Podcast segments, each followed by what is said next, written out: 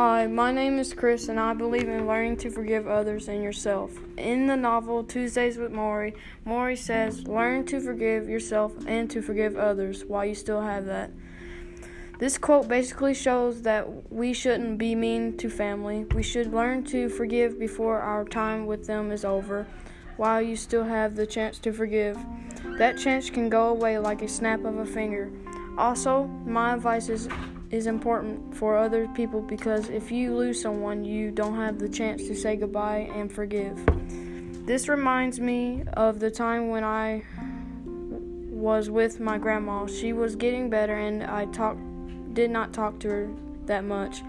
Then something bad happened to her and I never got to say I forgive you for what she she did.